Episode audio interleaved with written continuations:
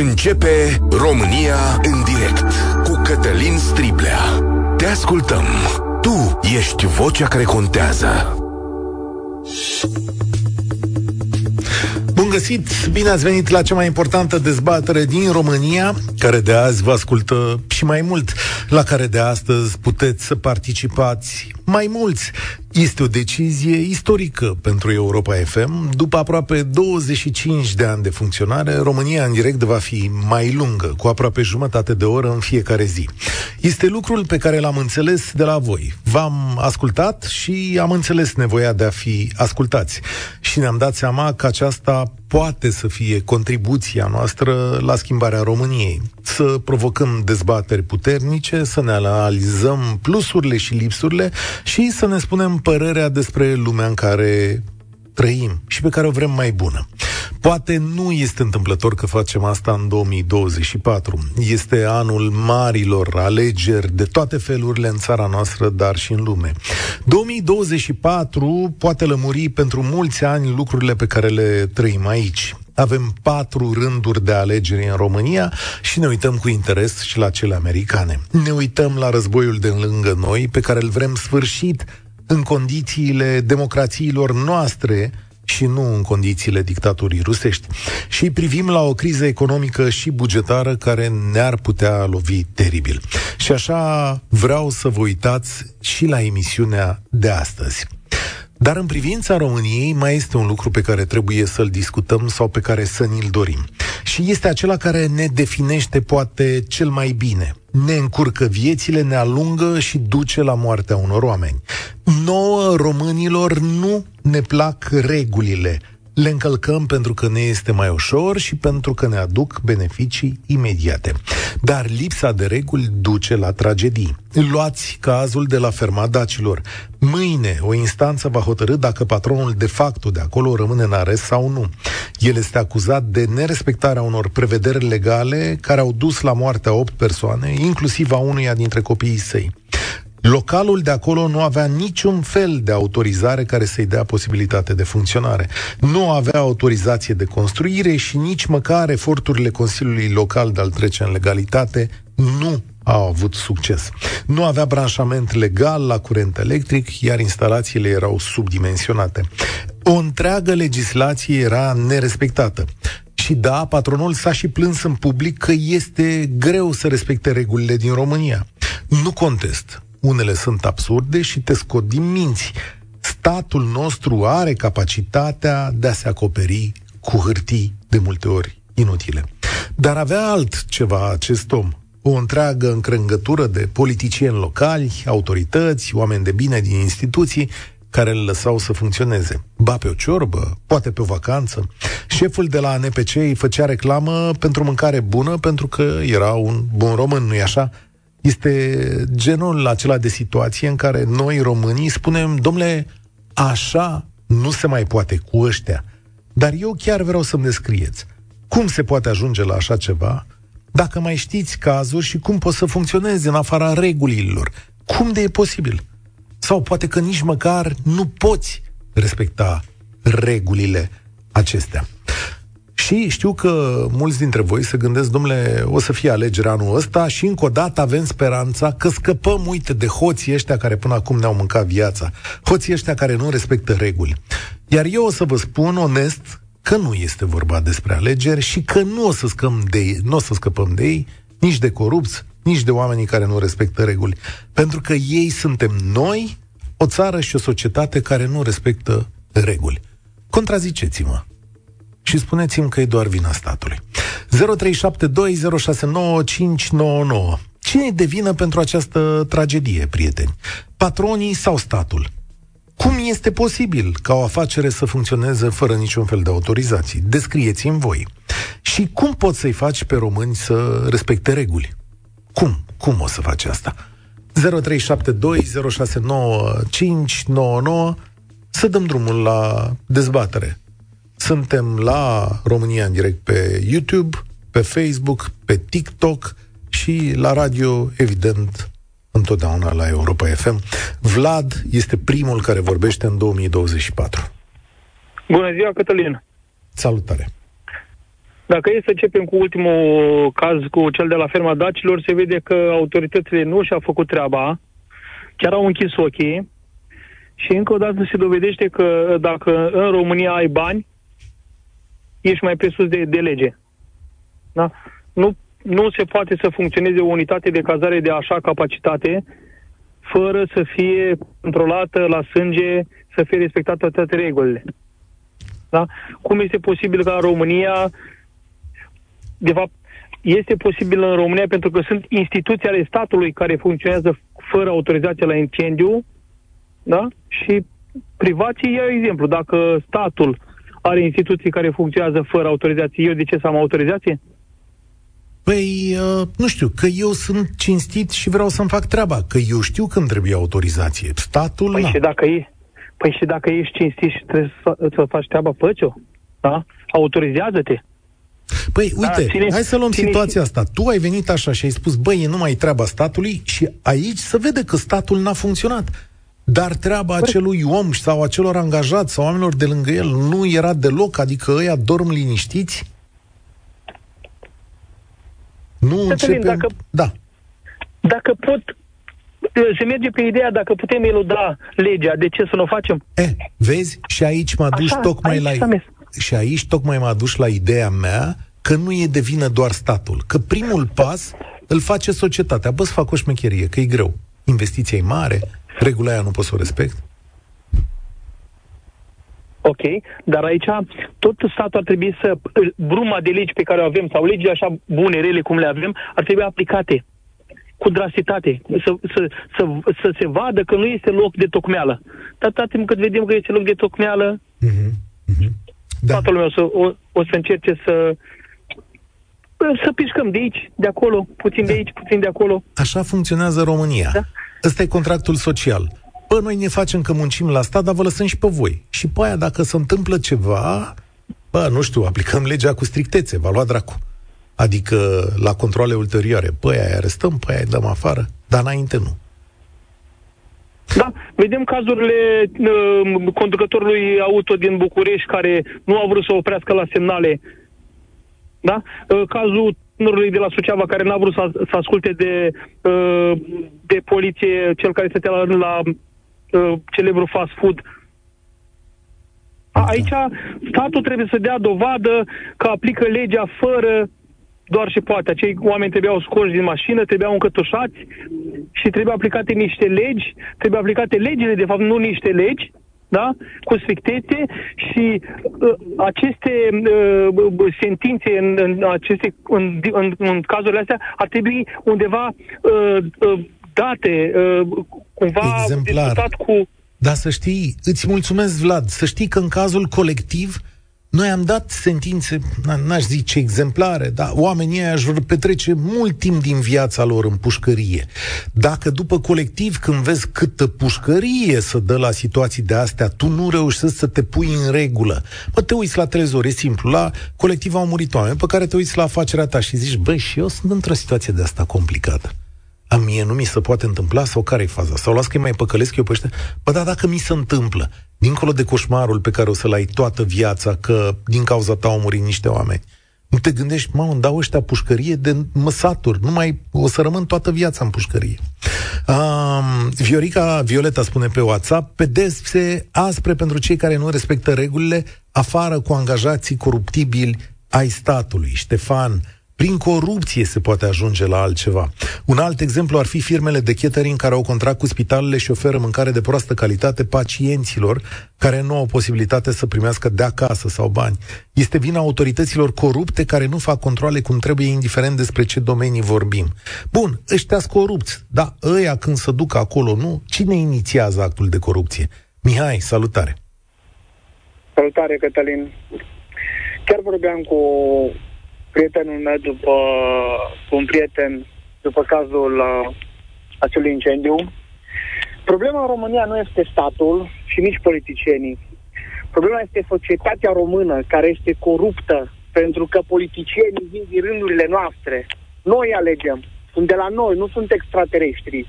Sunt exact ca noi. Vin dintre noi. Știi? Ori, ori dacă noi ca societate suntem corupți, Normal că și politicienii vor fi corupți și angajații statului vor fi corupți, că din societatea noastră vin.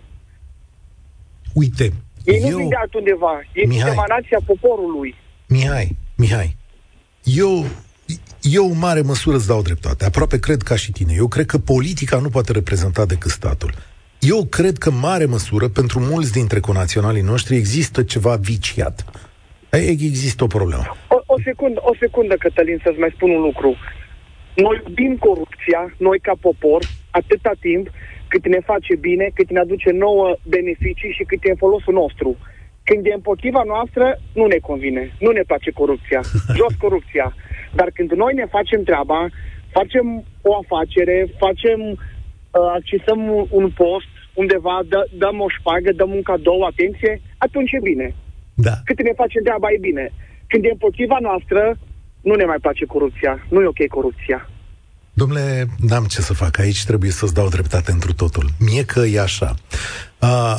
Problema este însă că, uite, să știi că sunt oameni care își fac și treaba și chiar și în acest caz de la Ferma Dacilor eu am să spun un lucru. Acuzațiile procurorilor se îndreaptă și împotriva primarului și fostului primar din localitatea respectivă, da? Și zic așa procurorii, domnule, uh, oamenii ăștia doi, primarul și viceprimarul, au comis fals, uz de fals intelectual în formă continuată și au schimbat niște acte ori și-au îndeplinit datoriile de serviciu defectos, zic ei, cauzând o vătămare a drepturilor legitime ale persoanelor fizice care au beneficiat de servicii de cazare. Deci au umblat ei ceva prin acte, zic procurorii că m-au uitat pe documentele astea. Ok, de acord. Totuși, cu această umblare în acte, cu aceste acte modificate, oamenii de acolo nu au reușit să intre în legalitate, adică știi să primească autorizare de construcție ulterioară, cum să mai face? Intrare în legalitate. Bă, până aici a fost prost, dar de aici e bine. Pentru că sentimentul meu este că acolo în primărie, ori niște consilieri locali, ori niște funcționari, mai cu frică de Dumnezeu, mai cu frică de lege, niște oameni cinstiți au spus nu. Ăsta e doar un sentiment al meu. Crezi că e posibil? Mm, nu știu, greu de spus. Uite, cei de la uh, P N L sau, nu, am zis o prostie în el, că habar n-am ce societate acolo, dar așa îmi vine repede pe limbă. Cei de la curent electric au zis că nu-i branșează, pentru că actele nu erau în regulă. Da, dar al, alte instituții, majoritatea, au închis ochii. Degeaba două instituții bune și corecte și patru nu. Pentru că tot nu se iasă bine treaba. Dar de cum? Eu mai am... Este... Așa... mentalitatea poporului nostru, Cătălin, din păcate, dar nu recunoaștem, pentru că e greu să recunoști, e nasol. Și atunci, dar până cum? Când noi nu o să ne Așa. Schimbăm mentalitatea, nu o să se schimbe nimic în România. Cum N-are faci? Cum? cum faci să schimbi această mentalitate? Cum faci? De fapt, în primul rând, Așa? prin educație și legi extrem, extrem de aspre, care se și aplică. Pentru că de la noi nu cred că o să vină. Probabil de frică. Atunci probabil că da. Dar de la noi așa că ne ia pe noi sentimentul corectitudinii, mi-e greu să cred. Când am trăit atâtea sute de ani așa, așa cum a fost aici pe meleagurile astea, e greu. Acum, dintr-o dată, să ne schimbăm. E greu. Dar cu niște pedepse extrem de aspre și explicate, probabil că s-ar schimba destul de rapid lucrurile. Spune-mi dacă e posibil ca niște alegeri să schimbe treaba asta. Uite cum vin alegerile no. de anul ăsta. Nu, nu, cu siguranță nu. Ok. E nevoie de mult mai mult decât de niște alegeri. Ca alegeri sunt... De asta zic și... și eu, nu vă puneți mari speranțe în nu. alegeri, dar nici nu le ignorați, că sunt... Nu, nu, nu, nu, nu. Trebuie să mergem la vot, să votăm, dar să nu lăsăm totul pe umerii politicilor, că nu o să se întâmple nimic fără implicarea noastră. Mulțumesc tare mult. Vă mulțumesc și pentru uh, sutele de mesaje care vin pe WhatsApp. Alex din Scoția. Nu este numai vina statului, deși are cea mai mare parte de vină. Nu este nici primul eveniment în care se pierd vieți omenești, din păcate nu o să fie nici ultimul. Patronul, dacă avea puțină umanitate în el, nu lăsa pun- pensiunea să funcționeze, dar lăcomia l-a dovedit, spune Alex. Mulțumesc că ne asculți din Scoția. Uh... Horia, salut, bine ai venit! La mulți ani și un an nou fericit vă doresc! Bine ai venit. Din punctul meu de vedere, greșeala maximă sau vina este a statului în proporție de o sută la sută, pentru că cine au astfel de uh, pensiuni și nu numai pensiuni, cine au nevoie de autorizație știu că se poate și atunci ei se duc și decât să plătească să-și ia autorizațiile, mai bine dau câte o șpagă. Asta este părerea mea. Păi și atunci cum e vina statului? Păi vina statului, pentru că statul, omul știe că se poate. Ia hai să ne uităm deci, un pic pe datea. Da, a, că omul știe că se poate și ce? Da. Păi omul de la natură este de dat la încălcarea legii? Da. Da. Bun, fii atent atunci. Dacă, de, deci de zici așa, că omul român, fiind el în situația asta, da, când se da, apucă de o treabă, zice, bă, eu încalc și o lege aici. Hai să vedem. Da. Imobilul a fost întabulat cu încălcarea prevederilor legale în baza unui certificat de constatare. Eu îți citesc de la procurori, da? Da. Fără verificarea îndeplinirii tuturor cerințelor fundamentale. Imobilul a fost edificat fără solicitarea obținerea vreunui aviz sau autorizație de la I S U. A fost cent- dotat cu centrală de detectare, semnalizare și alarmare la incendiu nefuncțională și unitatea avea o instalație electrică certificată subdimensionată în raport cu nevoile reale ale unui astfel de consumator. Deci fii atent, tot ce am citit eu aici este din referatul procurorilor și astea sunt patru situații de nelegalitate sau ilegalitate generate de un singur om la patru instituții diferite, dar omul ăsta știa, el primul era știu, bă, asta nu e bine, deci nu pot să fac întabulare așa, că nu pot să o fac așa, uh, nu s-a dus la I S U, deci tot omul ăla nu s-a dus la I S U, a, așa, după care știa că a pus o centrală proastă, după, știa că, după care știa că a tras niște cabluri aiurea. Același om. Aici e vina statului? Că sta, s-a apucat să facă o hoție de la cap la altul? Păi nu, dar tocmai că știut că se poate, prin pile și prin cunoștințe, ca să știm noi românii, prin pile și prin cunoștințe, și atunci decât să investească foarte mult în toate utilajele astea de care avea nevoie ca să nu se piardă vieți omenești, a preferat să dea șpagă la cine o dea șpagă. Păi dacă tu știi că ai fost acolo în control din două mii optsprezece două mii nouăsprezece și n-are autorizații, îl lasă să funcționeze în continuare, cine-i de vine? Aici, în mod negreșit, statul. Dar, uite, tu, Horia, când te apuci de treabă, da. Mă, tu pornești cu gândul că o să fac prin încălcarea legii că mi-e mai simplu? Da, genul ăsta de, cu ghilimelele de rigoare, de infractor, da, așa gândesc. Pentru că ei nu pun preț pe viața omului de rând. Ei sunt mai da. mulți decât oamenii cinstiți? Bă, nu sunt mai mulți. Da, ajunge să fie o mie și o mie. Vedem ce s-a întâmplat cu toate cluburile care au, spitale și tot ce s-a întâmplat, care au funcționat ilegal. Da, okay. Nu trebuie. Trebuie să fie o mie de oameni din ăștia care au tot felul de pensiuni, hoteluri, restaurante și tot ce au. Acum nu vreau să mă gândesc la lucruri mai rele, pentru că pensiunile, restaurantele, sigur, sunt un tip de activitate, dar sunt activități industriale mari, cu substanțe periculoase, cu aparatură complicată, cu consumare de curent electric. Oare nici acolo? Și puteți să sunați. Nu mă refer numai la turism. Sunt afaceri industriale mari. Uite, sunați-ne oameni da. buni și ne, spuneți-ne dacă nici acolo nu se respectă regulile. Da, eu vă spun cu mâna pe inimă, nu pot să vă zic, dar în domeniu, așa, se iau cele mai ieftine utilaje, cele mai... tot ce e mai ieftin pentru a salva viața omului de rând care muncește acolo ca și muncitor. În ce nu, domeniu? Asta că poți să-mi spui domeniu. În orice, nu pot să vă spun. A, în orice deci, domeniu, ai zis. În orice domeniu. Da. o sută la sută în orice domeniu. Aha. Primim oferte, primim oferte de ce avem nevoie și se cumpără cele mai ieftine. Am înțeles. Da. Păi atunci, atunci nu e de mirare. Probabil că asta se întâmplă peste tot. Da. Ce să zic? Mulțumesc tare mult, Horia. Uh, Daniel, bine ai venit la România în direct. Alo, bună ziua. Bună ziua. Bună ziua, domnul Cătălin. Uh, vis-a-vis de întrebarea dumneavoastră, uh, vreau să mă leg de ceea ce ați spus la începutul emisiunii. Că nouă românilor nu ne plac regulile. Și uh-huh. așa este, nu ne plac regulile de la mic la mare. Adică de la cetățeanul de rând până la președinte, pot să zic. Da. Și aici argumentez prin faptul că eu personal cunosc prieteni, colegi de serviciu care își fac instalațiile electrice în regie proprie, nu-și respectă sau nu respectă regulile minime pentru o instalație electrică, își fac case fără autorizație și ulterior își fac autorizație după ceea ce au construit și de acolo pleacă multe. Cum Iar poți să-ți faci o instalație? Stai un pic. Cum poți să-ți faci o instalație în propria casă? Acolo nu vine I S U să te verifice, ăștia nu umblă prin casele Corect. oamenilor. Cum poți să-ți faci o instalație la tine în casă, unde locuiești tu, despre care crezi că e posibil să ia foc? Păi, tocmai că nu crezi că o să ia foc, pentru că tu zici că las că știu eu ce fac, știți că am reclama aia. Păi, toate se leagă de la bani, deci pleacă de la bani.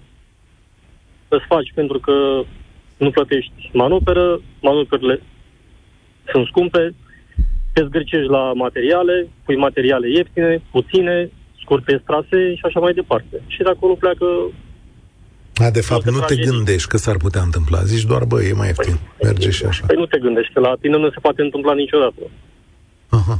Am fost recent la un coleg acasă, m-a rugat să-i verific în urma unui meseriaș, ca să spun așa, care i-a făcut uh, o lucrare de genul ăsta și, sincer, am rămas Am rămas uh, blocat ce am văzut acolo, ce, ce am văzut în tablouri. Nu mai zic că era o harababură, mm.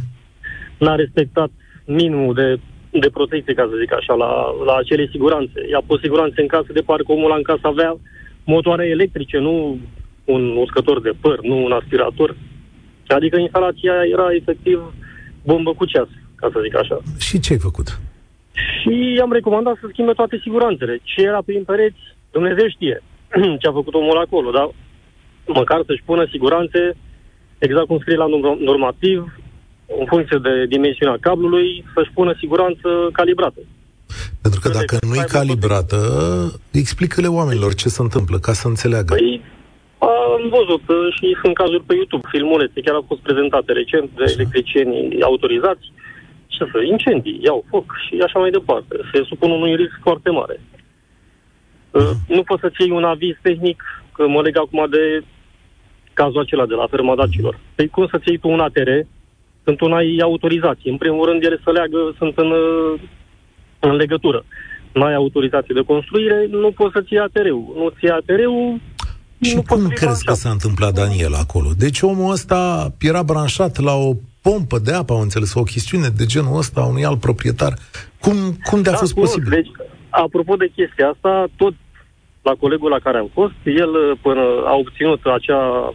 până s-a branșat, până la urmă că s-a branșat uh, corect, adică omul a procedat la cele legale, ca să zic așa. Dar până, au fost, până a fost branșat, uh, s-a înțepat de la vecinul. Cu un cablu, bineînțeles, uh, tot așa, aerian, prin copaci, prin crengi, până când uh, cei de la distribuții au făcut branșamentul. Branșamentul făcut legal, bineînțeles. Instalația făcută tot legal, dar a făcut prost, ca să zic așa. Sunt meseriași care nu respectă absolut nimic. Omul nu e vinovat, că n-a făcut o regie proprie, a făcut-o altcineva, dar a făcut-o foarte rău. Mai explică-mi un lucru. Uite aici cum e la Ferma Dacilor. Acolo a lucrat un coleg de breaslă de-ai tăi.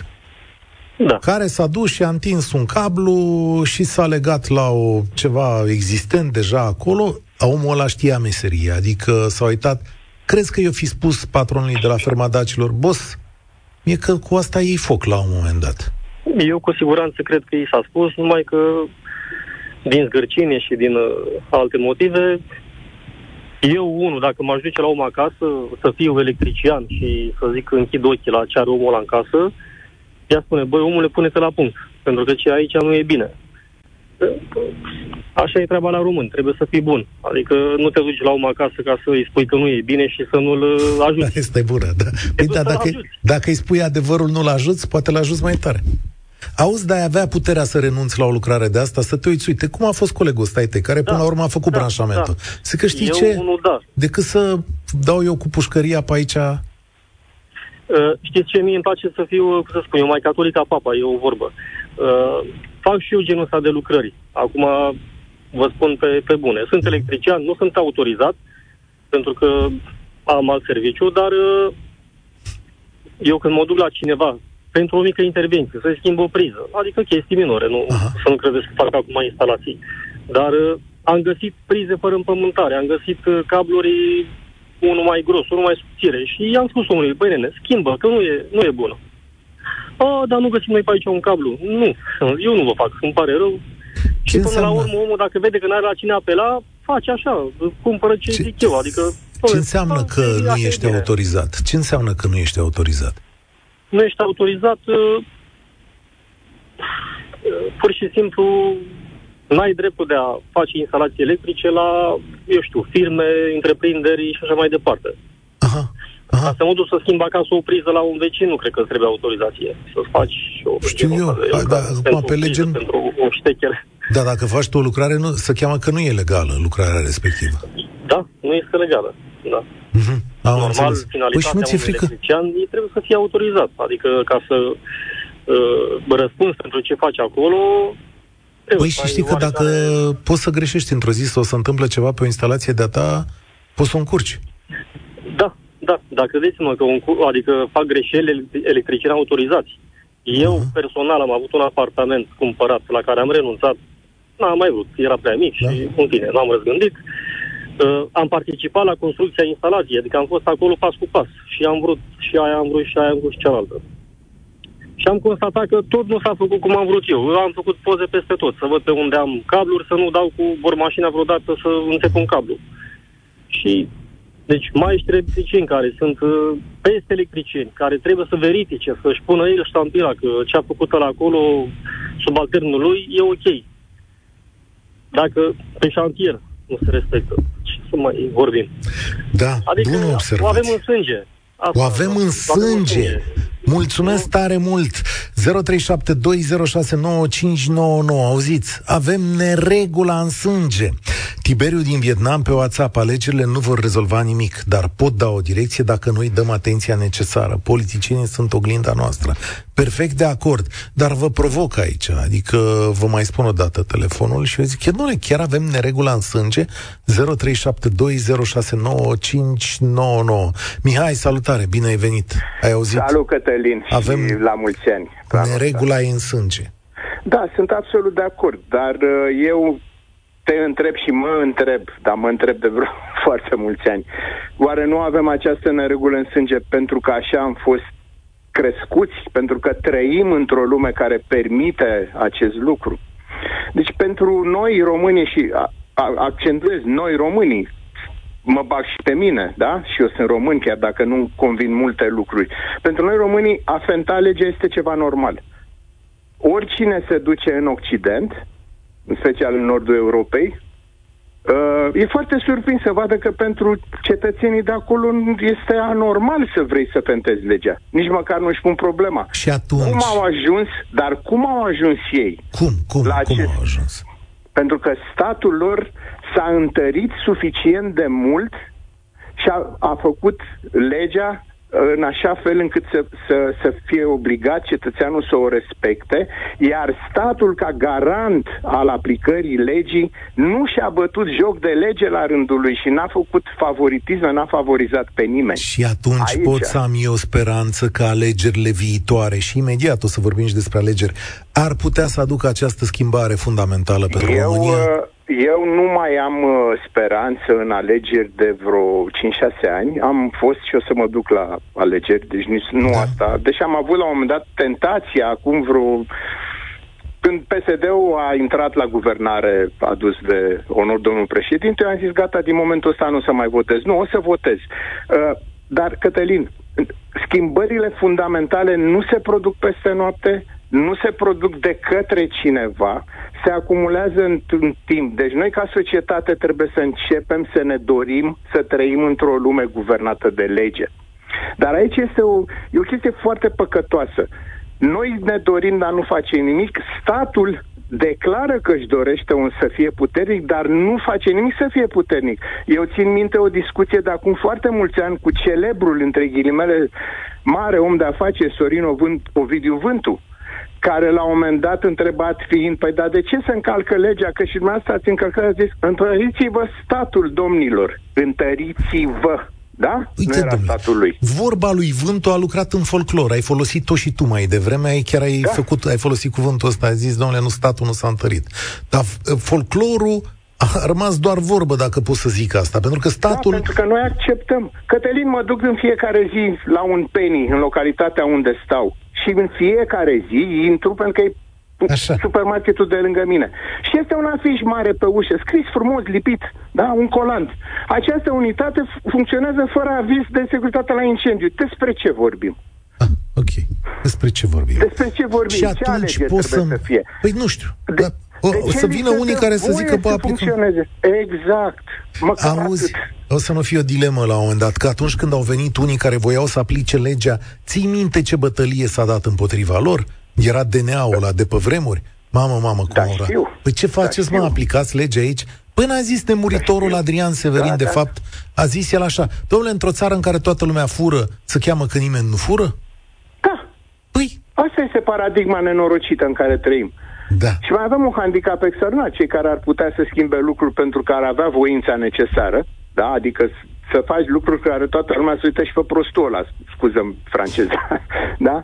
Adică să stai, să ieși la demonstrații, să, da? Mulți au plecat de lehamite și pleacă în continuare. Ei, s-ar putea, aici... ca s-ar putea ca ăsta să fie unul dintre motivele plecării. Că lipsa da. asta de legi te lasă, te, te, te... Eu simți... dacă regret, am cincizeci și nouă de ani în câteva luni, da? Dacă regret, și regret că nu am plecat, îmi pare rău să spun chestia asta, uh, pentru lucrul acesta, nu pentru bani, nu pentru că tot cu o burtă mănânci, cum spunea bunica mea, dar când văd, încă mă înfurie și chestia asta mă înfurie, că mă înfurie lucruri, lucruri care eu nu pot să le influențez. Da. Nu că nu-mi doresc, nu că n-am făcut, că te trăiam în București, când cu celebra ordonanță treisprezece. Am crezut că atunci ne-am trezit. Am văzut mii de oameni care își doreau un stat normal. Acest stat normal a făcut în așa fel încât lehamita să ne cuprindă din nou. Da, mulțumesc tare mult. Elena, vreau să te aud. Salutare! Bună, Cătălin! Bună ziua tuturor! Eu cred că avem destule legi. Problema este că ele sunt neclare, în primul rând. Da, în al doilea rând, totul pornește de la justiție. Știți că m- orice ar trebui să aibă termen de treizeci de zile de răspuns. Uh-huh. Că vorbim de redactarea unei hotărâri judecătorești sau că vorbim de o cerere la Enel sau la I S U sau la așa. Nimeni, absolut nicio instituție a statului, de la justiție și până la poliție, nu respectă această lege, fiindcă legiuitorul a uitat să dea și o sancțiune în cazul în care nu se respectă acel termen. Drept urmare, asta lasă loc de corupție. Fiindcă degeaba depui tu o cerere de, nu știu, aviz pentru construcție, dacă instituția respectivă nu îți răspunde niciodată. Da. Decât dacă îți dai în judecată. Sau ce vrei vrea. tu să-mi spui aici? Este oare, întreb, că e o presupunere, este că ți-e și greu ca patron să respecti tot ce cer oamenii ăștia? Da, este imposibil, de fapt, să respecti tot ceea ce cer. De ce? Fiindcă statul nu te ajută. Știi și eu că... vă dau un exemplu. Am o casă la, într-o zonă. Curentul, da? Eu am depus o cerere, fiindcă puterea curentului nu este de doi virgulă douăzeci. Și facem ping-pong. Eu depun cerere, ei răspund mai încolo că o să vină să verifice, spun că au venit și spun că nu e adevărat. Și eu le trimit poză după... Uh, am un aparat care să regleze tensiunea și se vede când scade. Și în weekend este și o sută optzeci. Și s-a ars și frigiderul. Și uite, pocnește uh, instalația. Ia foc. E din, e din lemn casa. Că e într-o zonă montană. Ce, dacă ei foc, e vina ta. A, e, cu siguranță e a mea, că acuia lui cuiva să fie. Și Enelul, din ce am citit eu prin presă, da, și la fabric, la Ferma Dacilor s-a întâmplat același lucru. Sunt depuse mai multe cereri de mărire a capacității. Da, doar Enelul, că n- neavând autorizație de construire, ce capacitate să-ți mărească? Nu știu. Știi că se face dita mai dosarul când faci de asta de pă, curent electric. Iar primul da, lucru, știu. sunt actele de la primărie. Ori da, acolo știu. O firma privată, când se zice, bă, dar tu n-ai un morman de documente. Eu nu știu și firma nu, privată... Nu, dar cineva treaba asta? Păi bănuiesc că da. Bun. Dar fii atent că e foarte interesant. Noi avem școli care nu au da. I S U. Da, da, pentru că e imposibil să le faci. Este imposibil cine? să exact, le ții autorizare. Exact. Este imposibil. Exact, exact. Și cine este de vină că este imposibil să le faci? Nu pot să-ți răspund la asta. Chiar asta este marea dilemă a statului român. Nu, nu, nu pot, că nu știu, nu pot, nu, nu știu. Aș vrea să fiu... Spun eu, după Colectiv s-au modificat uh, legislația pe I S U ca să fie conform normativelor da, europene. Exact. Și nimeni nu poate respecta. Dar ce să vezi, clădirile din România nu sunt conform normativelor din Uniunea Europeană. Așa este, îți dau dreptate. Vrem, dar nu putem. Elena, îți mulțumesc tare mult. Eu astăzi l-am chemat, atenție, emisiunea asta e mai lungă, deci din, din acest moment către totdeauna emisiunea asta trece de ora două în mod obișnuit. O să luăm un minut de publicitate. Dar la emisiunea asta l-am chemat prin telefon și pe Cristian Grosu, redactorul șef al Curs de Guvernare, publicația pe care eu o stimez atât de mult, cea mai bună publicație de analiză și politici publice din România. Salutare, Cristian Grosu, mulțumesc! Salutare! Bună Noi am plecat în emisiunea de astăzi de la cazul de la Ferma Dacilor și la tine am nevoie de o contextualizare, o să, așa o să curgă interviu, dar vreau să te întreb omenește, așa dincolo de ce ai citit. Tu ți-ai făcut o, o, o analiză în care ai putea să răspunzi la întrebarea, în acest caz, cine-ți devină, patronii sau statul? Eu cred că este un soi de... Nu știu dacă vă mai amintiți, am scris eu un editorial despre uh, criminalitatea, dezastrul unei criminalități scăzute. Da. Uh, asta vine din uh, un soi de naturalețe a faptului că nimeni nu-și face datoria, nu-și face nici statul datoria și nici în partea cealaltă uh, oamenii nu sunt uh, riguroși. E un soi de hai că merge și așa, în ghilimele, Uh, dar să știți că lucrurile pornesc într-un fel uh, de la uh, de la eficiența, de la ineficiența administrației. Sigur, și aici trebuie să subliniez foarte clar, ceea ce este penal, este penal. Vom vedea cum se va sfârși procesul penal de la Ferma Dacilor și dacă într-adevăr sunt infracțiuni care au dus la acele uh, uh, morți, aici nu avem ce să discutăm. Avem, în schimb, ce să discutăm în celelalte uh, aspecte. Cât de greu se obțin în România autorizațiile, și când spun asta, nu spun doar de statul român, de administrația uh, curentă. Spun inclusiv de marile companii de uh, utilități, uh, care, nefiind constrânse de nicio grabă, nicio lege, nicio normativ de timp, uh, pot să-și permită uh, să uh, prelungească termenele de autorizări sau trageri. De... Uitați, uh, uh, ce, cel mai simplu exemplu care îmi vine acum în minte, un om are o casă aici, în București. Vecinul din stânga are gaze, vecinul din dreapta are gaze. Până la uh, trei sute de zile durează să-și tragă omul gazele care...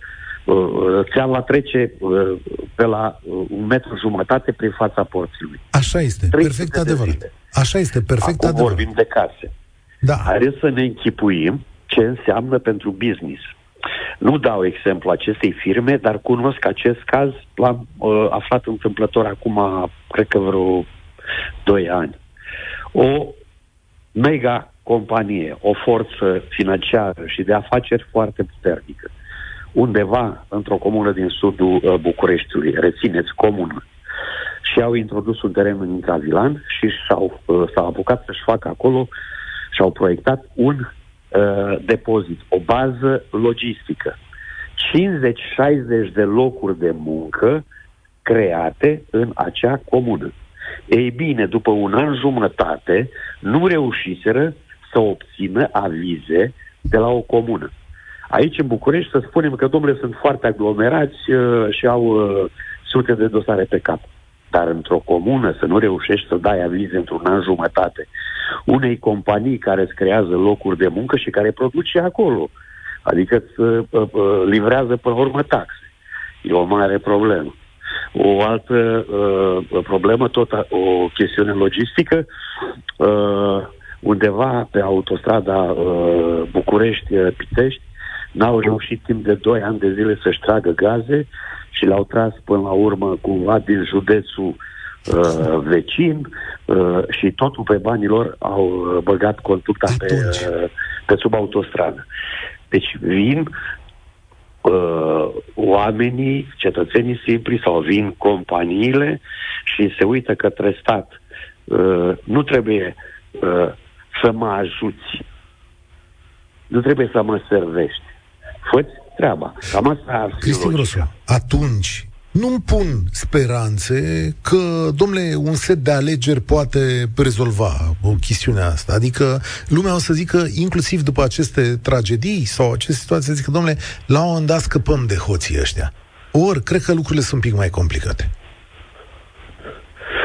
Sigur că sunt mai complicate, pentru că, vedeți, politica este una și, din nefericire, administrația este uh, uh, alta. Numirile din administrație sunt uh, politice, nu există criterii de eficiență pentru funcționarul public. Atenție, nu vreau să generalizez, să știți că lucrurile care merg, încă mai merg în țara asta, merg uh, datorită unor oameni, din păcate puțini, raportați la uh, uh, tot sectorul bugetar, tot sectorul administrativ, care totuși muncesc și își fac treaba. În schimb, există o, o foarte lată pătură de oameni care n-ar avea ce căuta în administrație. Care este cea mai mare frică a ta în perspectiva acestor alegeri? Cea mai mare frică a mea din perspectiva acestor alegeri ar fi absenteismul. Aha, ok. Din ce cauză? Am văzut că data trecută uh, au fost treizeci și trei la sută. Stai o secundă cu mine, o să iau un pic de publicitate și trecem de ora două, știu că e și Adrian acolo pe fir, o să vă rog să mă așteptați întotdeauna de acum încolo, această emisiune trece de ora paisprezece. România în direct. Cătălin Striblea la Europa F M. De azi începând România în direct e mai lungă, în fiecare zi cu douăzeci și cinci treizeci de minute, vedem ce ne povesti și cum merg lucrurile.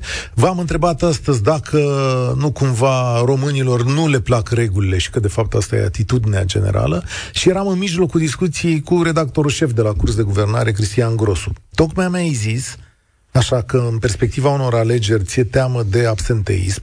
Iar eu zic așa, Cristi Grosu, păi de ce să vină lumea la alegeri dacă vede că orice ar vota, administrația asta nu funcționează și de conivență cu diversi infractori uh, lasă oamenii să moară? Asta, într-adevăr, este o problemă. Maniera în care sunt uh, selectați, sau aș spune mai degrabă, contraselectați candidații de către uh, partide. Dar ca să uh, închei uh, uh, ideea, uh, absenteismul știți ce înseamnă? O denaturare, o scădere a uh, democrației. Nici o putere nu poate să fie legitimă atunci când este aleasă doar de uh, treizeci la sută sau chiar sub treizeci la sută dintre uh, cei care au drept de vot. Gândiți-vă că din aia treizeci la sută, unii o să ia treizeci la sută, adică să, să ne gândim la legitimitatea unei puteri care are doar cincisprezece la sută din uh, voturile, din uh, asentimentul cetățenilor uh, și totuși câștigă alegerile. Am închis această paranteză. Pe de altă parte, că spuneați de ce mă tem eu de uh, uh, alegerile de anul ăsta. Uh, al doilea lucru de care mă tem este că partidele nu se află într-o competiție uh, reală. Uh, haideți să ne gândim. Acum toată lumea știe că după alegeri, cea mai probabilă combinație va fi și cea uh, care este acum. P N L, uh, P S D. Uh, sigur, există acest avantaj al stabilității politice și așa mai departe, cu atât mai mult cu cât la graniță avem un război. Dar dincolo de asta, există un contraefect.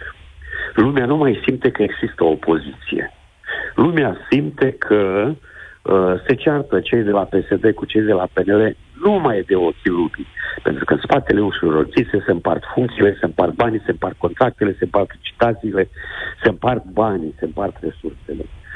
Ori, după părerea mea, să știți că tocmai acest sentiment că nu mai există o opoziție crește acțiunile unui partid cum e AUR. Da. Trebuie să iau asta în seamă. Mulțumesc tare mult, Cristi Grosu. O să te citim pe Curs de Guvernare. Acolo și editorialul tău despre criminalitatea scăzută. De ce este importantă această explicație pe care am cerut-o lui Cristian Grosu? Pentru că alegerile întotdeauna îi hotărăsc pe oamenii care vă dau administrația. Dacă facem alegeri proaste, administrația va fi făcută prost. Dacă politicienii pe care îi alegem nu știu să urmărească regulile așa cum vrem noi, funcționarii de sub ei vor face același lucru. Și e foarte greu ca funcționar să te opui până la capăt. Ori noi trebuie să construim un corp de funcționari care să respecte legea, să o aplice și să nu mai fie de acord să pactizeze cu cei care vin, uite, cu tot felul de chestiuni de astea. Cu un om care, de exemplu, la această companie, cum era Ferma Dacilor, avea o sursă unde venea el, era mereu o problemă. Era mereu o problemă. El crea probleme. Știa că nu se poate încadra și atunci venea cu o scurtătură. De asta sunt importante alegerile. De asta am vrut să vă descriu momentul ăsta. Merge și votați pe unul în care aveți încredere. Bă, o să aplici legea? Da, prietene. O să fie un primar care o să aplice legea? Da, prietene, o să aplice. Că dacă nu, că dacă nu, ce se întâmplă? Se întâmplă ce ați văzut. Adrian, oare ai avut răbdare? Ești acolo la telefon? Da, te salut, Cătălin, am avut ceva răbdare. Mulțumesc, mulțumesc că apreciați. Cu interes și revin la întrebarea de bază, a cui este vina în acest uh-huh. dezastru. Din punctul meu de vedere, vina este comună. În primul rând este a acelui om de afaceri care a pornit acest business și, în al doilea rând, și mi se pare că e mai mare proporția, a statului român. Yeah. Pentru că am început să fac business, ok, n-am reușit, pentru că Elena a punctat mai devreme foarte bine, durează foarte mult până statul român îți răspunde la orice ceri sau orice instituție. La fel de bine a punctat și antevorbitorul cu situația cu gazul, că stai un an, un an jumate. Dar dacă eu vin și te controlez, dispun o măsură și revin peste trei luni, șase luni și văd că nu ai făcut aia, trebuie să iau o măsură împotriva ta. Și, într-adevăr, din punctul meu de vedere, în acest caz, și vorbesc strict din viața de zi cu zi, pentru că sunt în acest fenomen. Este vina statului român. Ok, hai să citim și să punem la încercare ce zici tu. Procurorii spun că în perioada două mii șaisprezece două mii douăzeci și trei pensiunea a funcționat în mod sistematic prin încălcarea repetată a dispozițiilor legale privind derularea, derularea activității de cazare, da? Desfășurată acolo. Astfel, construcția corpului principal de clădire, și aici număr, ce include restaurant și bucătărie, a fost executată în regie proprie, fără avize și autorizație de construire. Totodată, demersurile dispuse pentru intrarea în legalitate au fost realizate cu încălcarea prevederilor legale privind autorizarea executării. Da? Zic oamenii ăștia. După care, unitatea a funcționat cu încălcarea prevederilor legii privind apărarea împotriva incendiilor. Deci nu avea autorizație, nu avea uh, I S U, nu avea intrare în legalitate, nu avea nimic. Asta argumentează ce spui tu, domnule, când vezi atâtea instituții de stat care, totuși, niciuna Corect. nu putea să închidă. Întărește ce am spus eu. Pe de altă parte, avem niște legi pe care le aplicăm sau încercăm să le aplicăm în România. Și uh, dau un exemplu. Uh, am un restaurant într-o zonă istorică, da, a Bucureștiului, care nu, acel spațiu inițial nu a fost uh, conceput ca restaurant. Uh-huh. Vine I S U sau autoritatea care mă controlează și îmi spune, domnule, n-ai două căi de aprovizionare, nu ai, uh, în fine, a doua evacuare. Dar merg în Italia sau în Franța, situație similară, mai mult de atât. Și când mă duc la toaletă, aproape că trec prin bucătărie, și aia funcționează bine, mersi. De ce? E, cred că, păi asta, noi aplicăm legile care ne-au fost impuse sau am vrut noi să le aplicăm, legile europene, pe când dacă mergem afară, nu se întâmplă lucrul ăsta. Tu, cred că aici ar trebui, Adrian, să intervenim unde. Te rog. Să înțeleg, tu ai descris o situație reală care ți se întâmplă ție, asta cu restaurantul?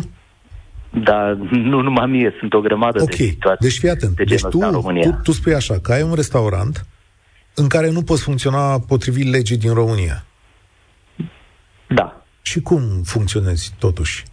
A, nu este cazul meu. A, nu e cazul a, tău spune, asta. Nu, a, nu este a, cazul a, meu. Cunosc, curios, da. Da, nu vreau să dau nume, a, cunosc înțeleg.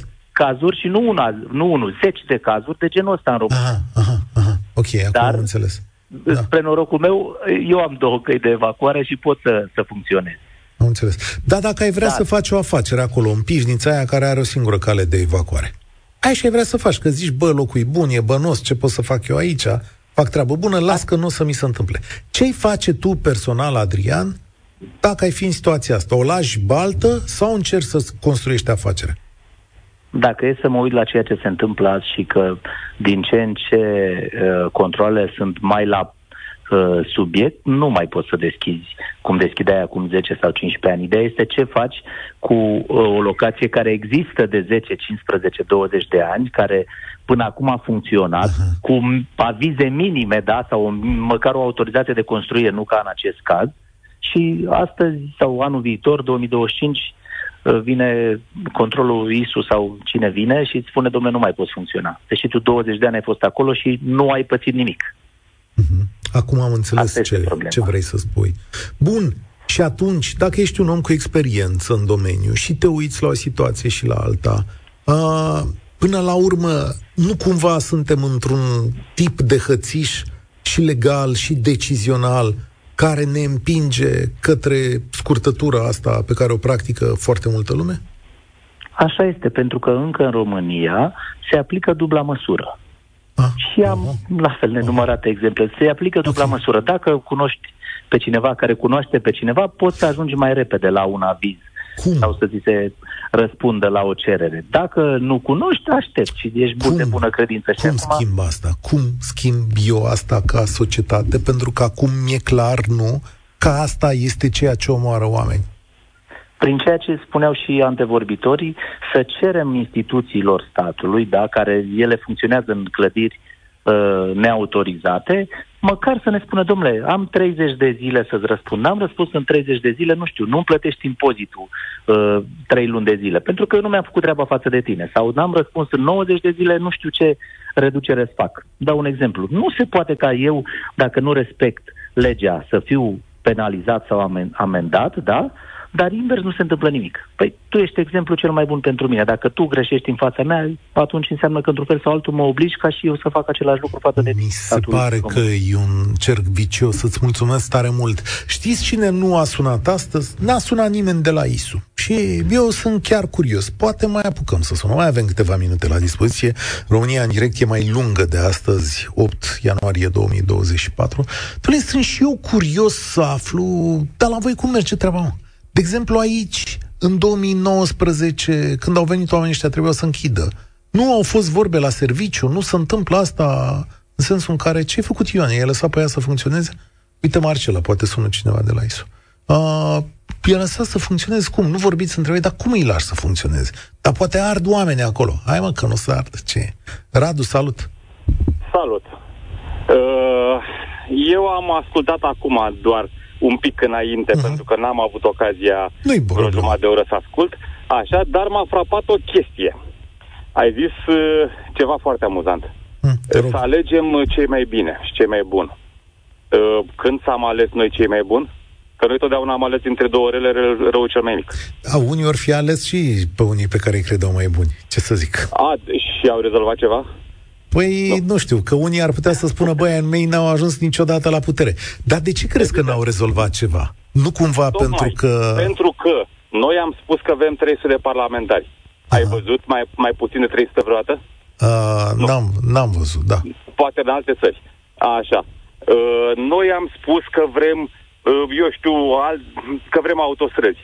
Acum au început. E... Când au început să facă, apar și accidente. Da, asta sunt, da, da evident, da. Până la urmă, apar, da. apar, n-ai ce să faci, apar, toate, deci, poți fi, e, sau apar tot felul de chestii care unele sunt în favoarea statului, sau unele nu. Să-ți dau un exemplu, flagrant, deci flagrant, vrei să-ți faci un racord electric, da? da? Faci, depui actele, totul, nu știu ce. După care, vine firma respectivă de distribuție, nu dau niciun nume, și spune, poți să alegi să faci cu noi și noi o să-ți trimitem subcontractorul nostru și te costă atât. Da. Poți să alegi să-ți faci tu cu subcontractorul tău pe care îl alegi într-o listă, îți dăm noi, da, sau te uiți, există locuri unde poți să alegi. Așa? Și te va costa mai mult sau mai puțin, treaba ta. Dacă te costă mai puțin, noi îți vom da banii, diferența înapoi față de cât ți-am cerut noi. Astfel încât să spunem, okay, că ai racordul te-ar costa zece mii de lei, să zicem că tu îl faci cu o mie cinci sute. Uh-huh. E, da. Și vine legea și spune, nu dă drum, distribuitorul nu dă drumul la curent până când nu-ți plătește acei o mie cinci sute de lei. Distribuitorul este obligat, după ce tu ți-ai făcut instalația, să-ți dea drumul la curent, să te anunțe că poți să-ți dea drumul la curent în treizeci de zile, tu îți găsești în cinci zile, să alegi distribu- ăsta, furnizorul de energie și vine și spune contorul. E, nu vine să spună contorul până când nu-ți dă banii. Și spune, îmi pare rău, nu am fonduri luna asta să-ți dau banii. Și mai stai o lună, și mai stai o lună, și mai stai o lună. E cazul meu. Am stat două luni ca fraierul ca să vină, că, pentru că n-a avut niște bani să-mi dea înapoi ca să-mi pună contorul. Că putea, da, știu, da, de situația asta, da. Este o, sunt tot felul de legi aberante, tot felul de prostii. Nu contest, da. Tot felul de, de, de chestii. Un exemplu. Dacă vrei, de exemplu, nu știu, am, am văzut de curând o chestie care m-a frapat. Uh, să ai un orfelinat și să-ți reînnoiești licența de funcționare a orfelinatului. Așa. Îți trebuie să-ți angajezi oameni care să lucreze non-stop ca să facă hârtii pentru autoritățile române ca să poți funcționa. Pentru că altfel nu poți. Nu ai, nu, deci cei care acum, au orfelinat nu, nu, nu, nu sunt cârțogari, sunt oameni care s-au făcut niște copii. Îți de acord. Da? Deci, actele sunt necesare. Problema mea este următoarea. Dacă nu cumva acele acte sunt făcute doar că trebuie puse în dosar. Evi- și... Evident că de astea sunt făcute. Este evident, pentru că nu le poți face. Trebuie o armată de oameni pe care să-i hrănești, pe care să le, să le, normal, să le dai să mănânce, să-i ții acolo, să-i un salariu normal, că trebuie să faci legal treburile astea, ca să poți să funcționezi cu un amărât de orfelinat, atunci... care orfelinatul este un, o chestie de binefacere până la urmă, deci da, da, nu câștigi dintr-un orfelinat, că nu e o afacere. E binefacere, dar statul ți-a pus niște legi. Și atunci, exact, ce să faci? Ajungi în situația în care îi dai dreptate și lui Dinicu, care a zis, înainte de acest incendiu, a zis, bă, e foarte greu cu statul român. E o nenorocire. De... Omul s-a plâns acum câțiva ani și a zis, bă, nu știu, mă scot ăștia din minți. Exact. Deci așa, eu am avut și o pensiune pe timpuri, pe timpul pandemiei, pe care am închis-o tot din cauza pandemiei, pentru că se cereau tot felul de prostii în perioada respectivă. Așa. Și la un moment dat, ca o chestie, a venit poliția să mă verifice. M-a verificat, am ieșit bine, din fericire n-am dat șpagă, eu habar n-am să dau șpagă, dacă îmi cere cineva să dau șpagă, mă fac roșu caracul și m-am terminat. Așa. Așa. Uh, nu mi-a cerut nimic, a fost și face, domne, sunteți foarte ciudat. De ce?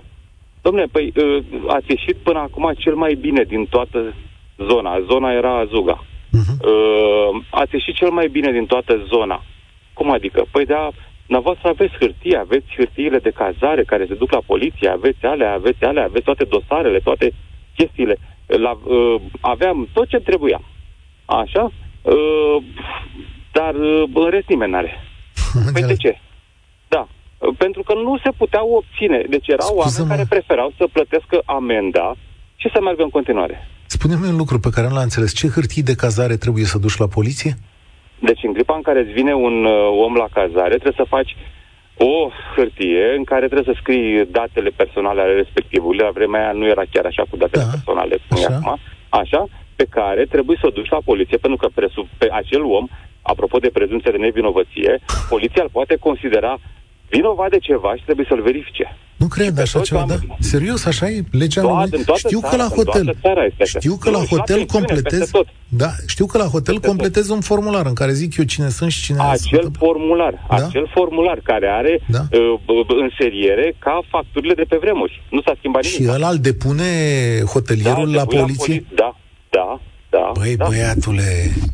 Asta... Da, nu știați asta, nu? Nu, nu m-am gândit, am zis că oamenii își fac o statistică că le-au acolo nu, că în caz de ceva. Nu, să faci nu, cu el la poliție. Nu, și mai mult, datele alea se trec și într-un registru care trebuie păstrat nu știu câți ani. Nu cred așa da. ceva. Da. Și copia de la, pentru că două exemplare, a. e autocopiativ. Dar dacă deprinde cu amendă la așa ceva, mulțumesc tare mult, Radu, dacă deprinde cu amendă la așa ceva, ce zici? Hai mă, lăsați-mă poliția voastră, pe ce eu cazez aici, infractor genial asta. Cosmin, salutare, bine ai venit la România în direct. Bună ziua. Salutare. Uh, poate am puține emoții, sunt prima oară în direct la emisiune. Treci peste că nu e, aici discutăm între prieteni, uh, na, discus cu mine, da. Nu discus cu alții. Ce vreau să vă zic, am patruzeci și trei de ani, încerc să-mi educ copiii pe cât se poate de corect, pe cât se poate de cinstit. Și vreau să vă spun că toată lumea își dă cu păreri. Suntem, vă ascult emisiunea ceva timp, toți ne dăm păreri. A, păreri, absolut. păreri, păreri. Da. Niciodată n-am făcut nimic. E... Da?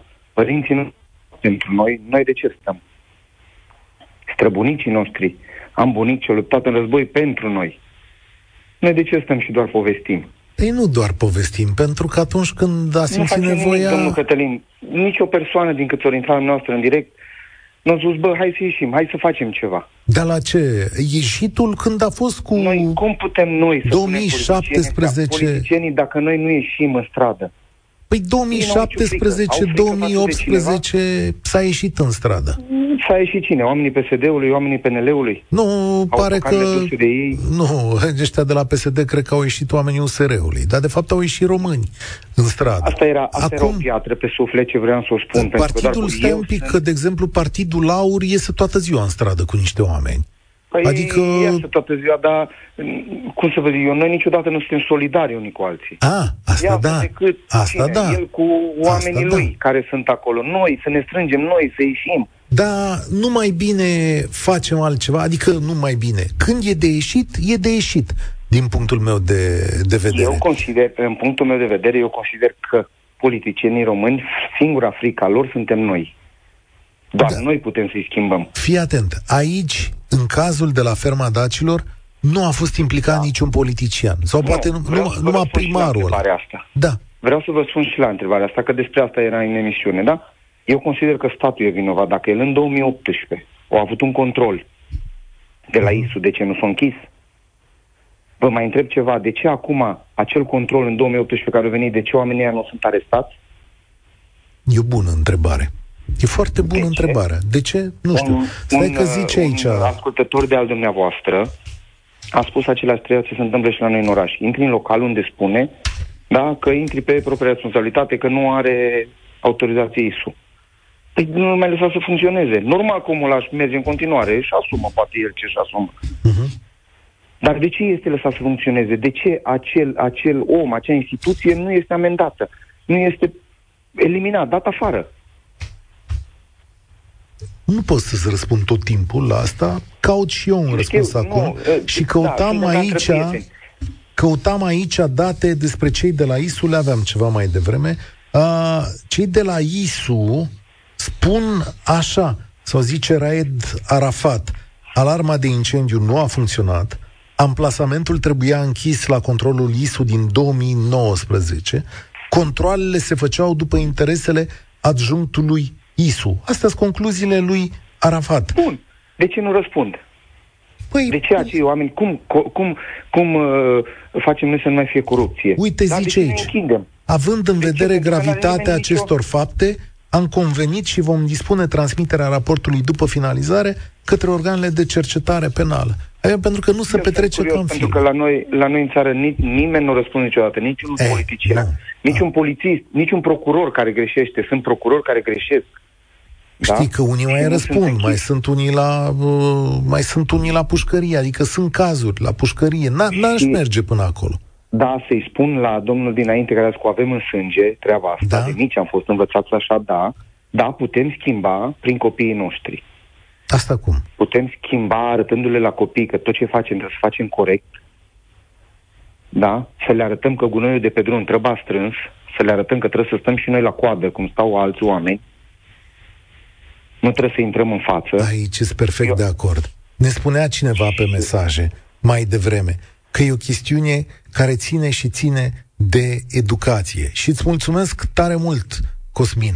Uh, în România se merge pe șmecherie și din auzite. A făcut unul o șmecherie pe care o povestește altuia și de aici încolo toată lumea știe ce să facă. Dar autoritățile nu știu nimic sau se fac că nu știu nimic. Mircea pe Facebook, investiție în educație și amenzi mai mari, fără să ai dreptul de a munci la stat când ești cercetat sau condamnat. Uite, bună, când ești condamnat, nu cercetat, aș zice eu. Ștefan din Danima, Danemarca pe WhatsApp. Eu cred că singura soluție pentru a salva vieți este aplicarea legii și a pedepselor corespunzător.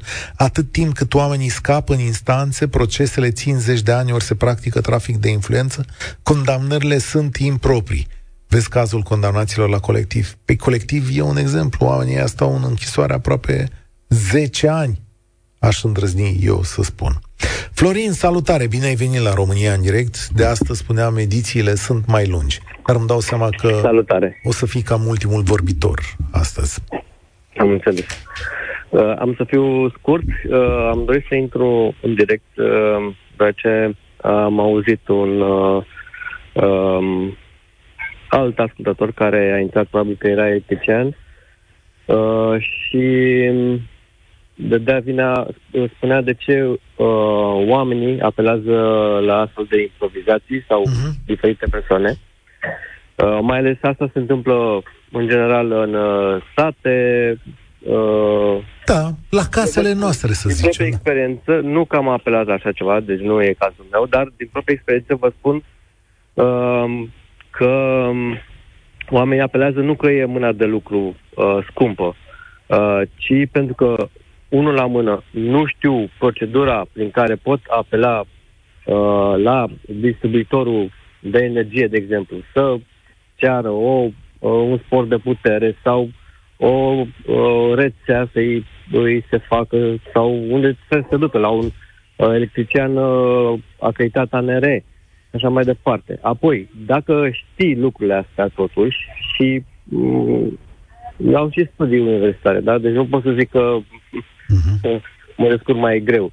Uh, ești și depui, uh, apelezi la o firmă, să zicem, și depui dosarul respectiv, ei te întorc de zece mii de ori și uh, durează foarte mult, durează luni de zile.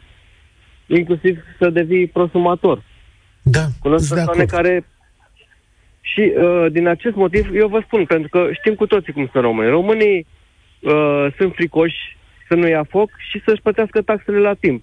Vă spun eu, nu cred că există român care să nu plătească dacă uh, are electricianul autorizat și să vină uh, într-un timp totuși scurt, decent, și să-i facă rețeaua respectivă, sau să-i verifice, sau să, nu știu, ce solicită el. Aici este problema. Iar dacă spun uh, la uh, relație cu publicul, uh, nu vreau să dau nume pentru că știu că nu e da, ok. Știu. Relațiile cu publicul sunt... Uh, da. Cu toții suntem nemulțumiți deci de ele. Da. Uh, crede-mă, Cătălin, nu-ți răspunde absolut nimeni. Te cred, absolut te cred, nimeni. te cred. Pe, pe toți ne enervează modul în care sunt structurate. Atunci, eu mă pun în locul omului de la țară, poate un om care n-a avut posibilitatea să fie educat, și știe că vecinul și-a pus cu un nene care a lucrat el, nu știu unde, electrician. Și eu atunci? Știu că astfel de cazuri sunt foarte uh, dese în țara noastră. Dar și... auzi, am o întrebare. Oare cineva când uh, angajează un electrician, îi cere, domnule, autorizația aia? E vreunul dintre noi care vreodată a cerut cuiva vreo autorizație? Să-i zică prietenului Dorele? Deci tu, mă, documentele alea de la stat, să vedem și eu dacă știi să faci. Cum îți alegi? Mai este o chestie pe care am observat-o chiar la electricienii autorizați sau care lucrează, de exemplu, pentru uh, distribuitorul meu de energie. Uh, nu sunt pricepuți toți. Adică e. sunt și la ei ang- uh, angajați, nu știu pe ce bază, să spun așa, dar uh, că eu stau lângă ei și mă uit și... Te pot să-mi dau seama că unul este pregătit. De regulă merg doi înși în echipă. Unul este pregătit, celălalt doar care valiza cu scule. Da, e și asta o concluzie. Mulțumesc. Mulțumesc tare mult. Asta e prima ediție din istoria României în direct care e mai lungă în mod oficial și așa va fi de acum încolo. Dacă îmi îngăduiți un minut, o să zic și eu la ce m-am gândit. Cred că în societatea noastră avem o îngăduință mai mare pentru nerespectarea legii. Cred că suntem încurajați în această idee încă de când suntem mici și toată cultura noastră este făcută pentru o nerespectare a legii, pentru îndulcirea legilor. Cred că dacă te opui acestui lucru, chiar ai de suferit. Societatea noastră îți va spune că lasă, domnule, că merge și așa. Și, într-adevăr, în România, autoritățile nu-și fac treaba atunci când vine vorba de controle, iar ca să nu dea ele de greu, se acoperă în foarte multe cazuri de hârtii inutile, ilegale, cum să zic, și care te consideră un hoț, dacă se poate. Ori acest cerc vicios trebuie spart. Și atunci, știți cum se sparge cercul ăsta vicios, care n-are capăt? Se sparge dacă în fiecare zi, atunci când te duci la lucru, îți faci treaba ca și cum ai face-o pentru copilul tău sau pentru familia ta.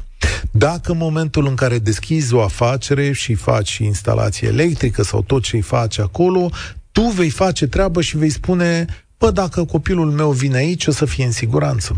Dacă atunci când repare o mașină și mașină, în mașina aceea se va sui copilul tău, vei spune: da, mă, copilul meu poate să meargă în siguranță. Dacă în momentul în care vei controla o afacere, tu, pompier, tu, I S U, tu, sanitar, veterinar sau funcționar de stat, vei intra acolo și vei spune: uite, aplic legea astfel încât să fiu sigur că aici copilul meu poate să intre fără să moară. Dacă în fiecare zi veți gândi așa, că vă faceți treaba astfel încât să vă apărați copiii voștri și copiii altora, atunci România va merge ceva mai bine, indiferent de alegerile fundamentale pe care o să le facem în două mii douăzeci și patru. Eu cred că așa ar trebui să fie cu societatea românească. Asta e România în direct de astăzi. Eu sunt Cătălin Striblea, spor la treabă. Participă și tu, România în direct, de luni până vineri, de la ora treisprezece și cincisprezece.